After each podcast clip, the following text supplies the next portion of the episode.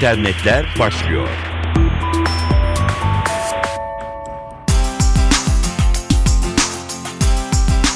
İyi haftalar. Dijital dünyadan öne çıkan gelişmeleri aktaracağız.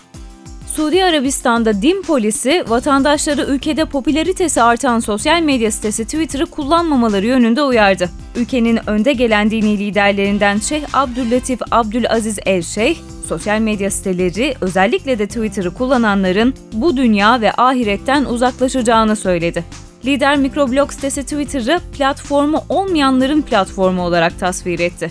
El söyledikleri Suudi vatandaşların siyasi ve diğer hassas konuları konuşmak için Twitter'ı kullandıklarından endişelenen lider Riyad'ın düşüncelerini yansıtıyor. Nisan ayında ise Mekke'de bulunan Mescid-i Haram'ın imamı televizyondan milyonlarca insana yayınlanan vaazında Twitter'ın ulusal birliği tehdit ettiğini söylemişti. Apple, kendi mobil uygulama mağazasının başarısını kutluyor. Uygulama mağazası App Store 50 milyar indirilme sayısına ulaştı. Mağazadaki sayım sayfasında dev 50 milyar görselini yayına alan şirket ardından bu kilometre taşını Twitter'dan takipçilerine duyurdu.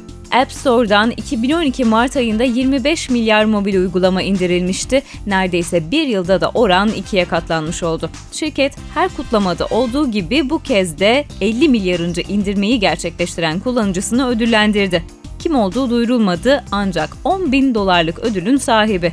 İndirdiği uğurlu uygulama ise Say the Same Thing by Space Inch adlı oyun.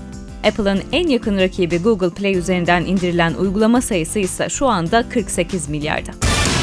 Google'ın San Francisco'daki I.O. konferansından birçok yenilik haberi çıktı. İşte dikkat çekenlerden birkaçı. Google Play Music All Access adı verilen abonelik tabanlı yeni müzik servisi. Müzik servisi 9.99 dolarlık aylık abonelik ücretiyle hizmet verecek kullanıcılara yeni şarkılar keşfedebilmeleri için öneriler sunacak.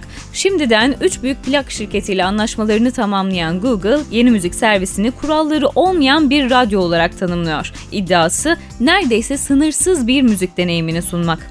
Serviste müzik konusunda uzman isimlerin listelerini de bulmak mümkün olacak. Google Play Music tahmin edilebileceği gibi öncelikle Amerika Birleşik Devletleri'nde kullanıma açılacak Türkiye'de geniş bir yabancı müzik sever kitlesi olsa da Google Play için bu erken görünüyor. Fakat Google konferansından Türkiye için birkaç yenilik çıktı. Örneğin Knowledge Graph. Google'ın arama sonuçlarında ansiklopedik bilgi entegrasyonunu sağlayan Knowledge Graph özelliği artık Türkçe olarak da hizmet verecek. Bilgi grafiği olarak çevrilebilecek uygulama geçen yıl kullanıma açılmıştı. Arama motorunun gelecekte kazanacağı yeni yetenekler hakkında bazı ipuçlarını katılımcılarla paylaşan Google, arama sonuçlarını analiz ederek kullanıcının ihtiyaç duyabileceği daha fazla bilgiyi sunabilme yeteneğine sahip Knowledge Graph özelliğinin bundan böyle lehçe, Türkçe, basitleştirilmiş Çince ve geleneksel Çince dillerinde de hizmet vereceğini açıkladı.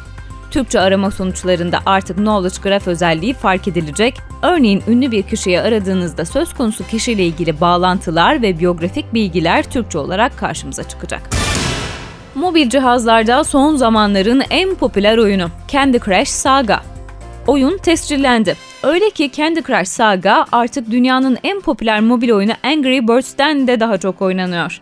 Elbette bu oransal bir sıralama zira hali hazırda Angry Birds'ün 6 farklı versiyonu mevcut yayında olan.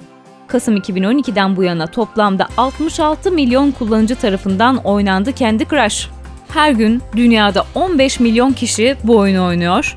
Oyunun ise aslında sektöre çok büyük bir yenilik getirdiğini söylemek güç. Facebook üzerinden ya da iOS, Android mobil cihazları üzerinden oynanan oyunda 3 veya daha fazla aynı renkteki şekerleri bir araya getiriyorsunuz ve jöleleri yok etmeye çalışıyorsunuz. Oyunda bu zamana kadar 1 trilyonun üzerinde şeker patlatılmış böyle bir istatistiki bilgi de var. Candy Crush Saga Android ve Apple Store'larda ücretsiz. Gelişmeleri aktardık. Hoşçakalın.